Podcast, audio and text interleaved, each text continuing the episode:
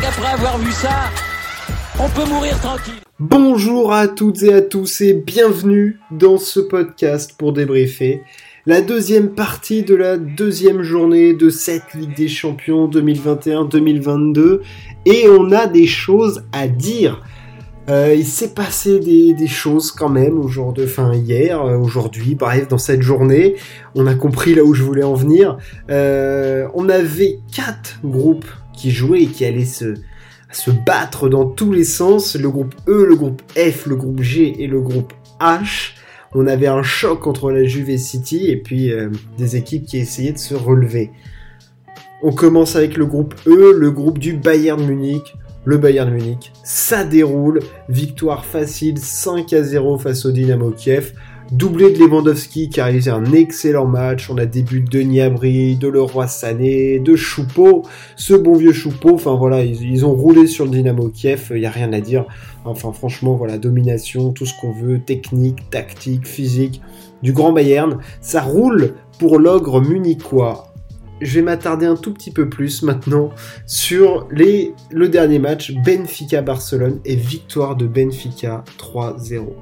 Bon, alors là, on va s'attarder euh, un tout petit peu sur le FC Barcelone, qui a donc encaissé 6 buts, euh, en marqué 0, n'a cadré 0 frappe et propose un jeu d'une faiblesse inouïe. Il a rien. Euh, il y a plusieurs choses à dire sur le match du FC Barcelone.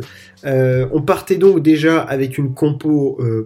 Euh, bah, si tu veux, quand tu, quand tu suis un tout petit peu ce que fait le FC Barcelone ces derniers temps, tu, tu, te dis que là, en mettant cette compo, enfin, je veux dire, tu, tu, vas nulle part, quoi. Enfin, je veux dire, c'est.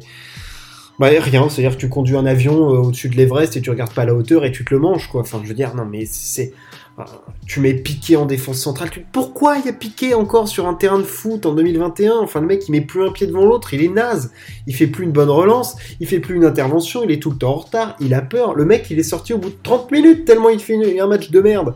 Enfin, c'est terrible. Tu mets Serginho Dest arrière gauche, allons-y, mettons les arrières droits arrière gauche. Sergi Roberto était encore titulaire, bah allons-y. Euh, on n'est plus à ça près. Sergio Roberto, de toute façon, il faut qu'il arrête le foot. Hein, voilà, on, le dit, euh, fais autre chose, va élever des chèvres et arrête d'en être une sur le terrain. Enfin, il faut arrêter. Arrêtons avec Sergio Roberto. Enfin, je sais pas, quitte à foutre les jeunes ou à mettre, il aurait pu mettre Mingueza. Enfin, je sais, il y, a rien. De toute façon, il y a rien. Euh, c'était faible, d'une faiblesse inouïe. Busquets, malheureusement, il a été un, il a été un joueur magnifique mais, là, c'était juste pas possible. Et puis après, je te parle même pas de la stratégie de descendre Frankie de Jong, qui est peut-être le meilleur joueur de ton équipe, si ce n'est un des meilleurs, avec peut-être Pedri et Memphis. Oh bah de le faire jouer en défense centrale, mais allons-y, mais oui, bah, non, mais dans ce cas-là, on va mettre deux pailles au but, et puis Ter Stegen avançante, enfin, alors allons-y, on n'est plus à ça près. Enfin, terrible, terrible mise en place tactique du FC Barcelone, et puis dans le jeu, mais il n'y a rien, il n'y a pas de vitesse. Euh, offensivement, c'est nul. Luc de Jong, c'est faible. Euh, enfin, on le savait que c'était. C'est pas du niveau du FC Barcelone. Alors le pauvre Ansu il est rentré, ils ont pris le deuxième but tout de suite après. Euh, et puis non, mais c'est la déliquescence du club complète. Et puis dans la presse aujourd'hui, bon, on garde Ronald Koeman. Enfin, il y a rien, il a rien. je ne sais pas. Enfin là, là, je me demande même si le Barça va être capable de se qualifier pour la Ligue Europa, quoi. Enfin, on en est là. Alors que potentiellement, je dis pas que, enfin, bien sûr, c'est faible ce qu'il propose et tout, mais il y a moyen de construire une équipe. Et puis, bien sûr, Eric Garcia qui prend un carton rouge. Eric Garcia, je m'attendais à ce que ça stabilise un petit peu la défense. Que Nenny, c'est nul, naze, zéro pour l'instant. Que dalle, le meilleur en défense, c'est Arauro, point. Il n'y a pas de, pas de débat. Euh, je me dis quand même sur le terrain, tu peux essayer peut-être de faire un milieu Pedri, De Jong avec Coutinho, euh, De Paille, en dessous Fati, enfin tu, mets des jeunes en défense, t'essayes des trucs, le mec il essaye rien, il te fout Busquets, Piqué, Dest à gauche et Sergio Roberto à droite. Bon, ok, ok, bon. T'applaudis, tu regardes, tu t'endors. Je me suis endormi littéralement devant ce match. Hein. Enfin, je, switchais, mais à chaque fois que je switchais sur moi, je dormais rien. Enfin, voilà. Donc évidemment, on s'attarde un petit peu sur le Barça parce que, bah quand même, ça reste le FC Barcelone. Alors, euh, il y en a qui sont ravis de la décadence du Barça, mais là, ça fait quand même beaucoup de peine de voir ce club qui a été si fort dans le jeu, de le voir proposer un jeu aussi faible. Mais en face, bravo à Benfica, bah, qui, qui a fait son jeu. Rafa Silva a fait un très très bon match. Nunez aussi. non, franchement, en contre, sur, des, sur du jeu rapide, ils ont été, plus forts que Barcelone. Voilà, il n'y a rien à dire. De toute façon, ils ont été plus forts que Barcelone.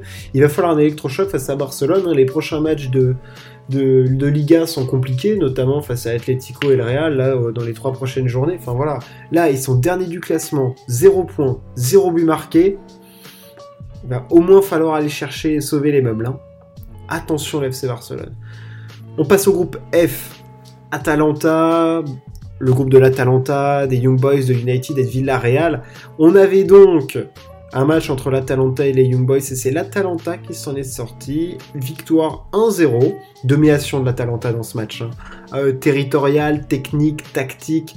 Euh, voilà, les Italiens ont créé du jeu, ont tiré 13 fois au but. A toujours ce collectif qui fait plaisir à voir du côté de l'Atalanta. Tu sais, quels que soient les joueurs que, que tu vas avoir, tu vas avoir du rendement et franchement, c'est sympa à voir de l'Atalanta. Victoire 1-0.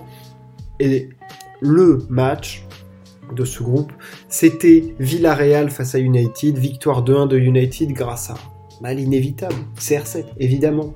But à la 95e, ça vient délivrer tout le monde, ça a balancé le maillot euh, en haut des tribunes, là on sait même pas où il l'a lancé. C'était un match équilibré euh, jusqu'au bout et United a fait la décision et c'était plutôt important, eux qui avaient perdu ce match aller. Bon alors ils sont toujours troisième du classement de ce groupe, l'Atalanta 4 points, euh, les Young Boys 3, United 3, Villarreal 1.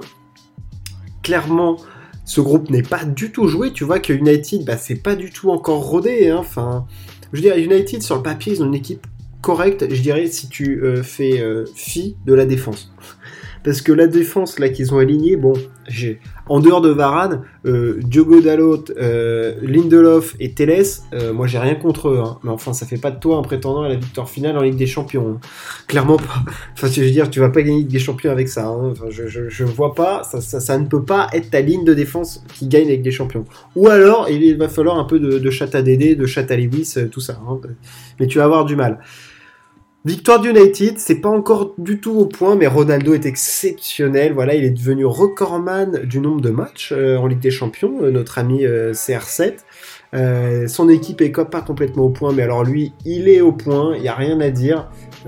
franchement, voilà, c'est exceptionnel ce qu'il fait sur un terrain de foot. Franchement, je suis pas son plus grand fan, mais je respecte. Et c'est franchement incroyable. C'est franchement, franchement très très fort ce qu'il produit sur un terrain de foot. Rien à dire. Le groupe G, le groupe de Salzbourg, de Séville, de Wolfsburg et de Lille. J'ai même pas envie d'en parler. Sérieusement, Lille, quoi, merde, enfin, je veux dire, il n'y a pas de... Non, mais voilà, quoi, euh, défaite de 1 face à Salzbourg sur deux pénalties. Euh, voilà, je suis désabusé.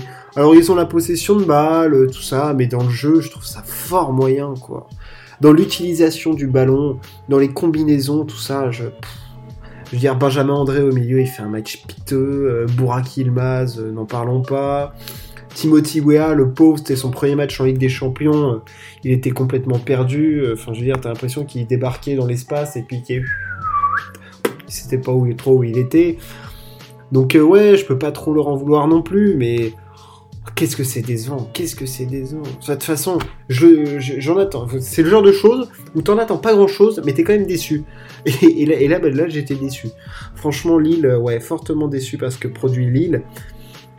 Je m'attendais à plus de jeux, à plus d'allant, plus de...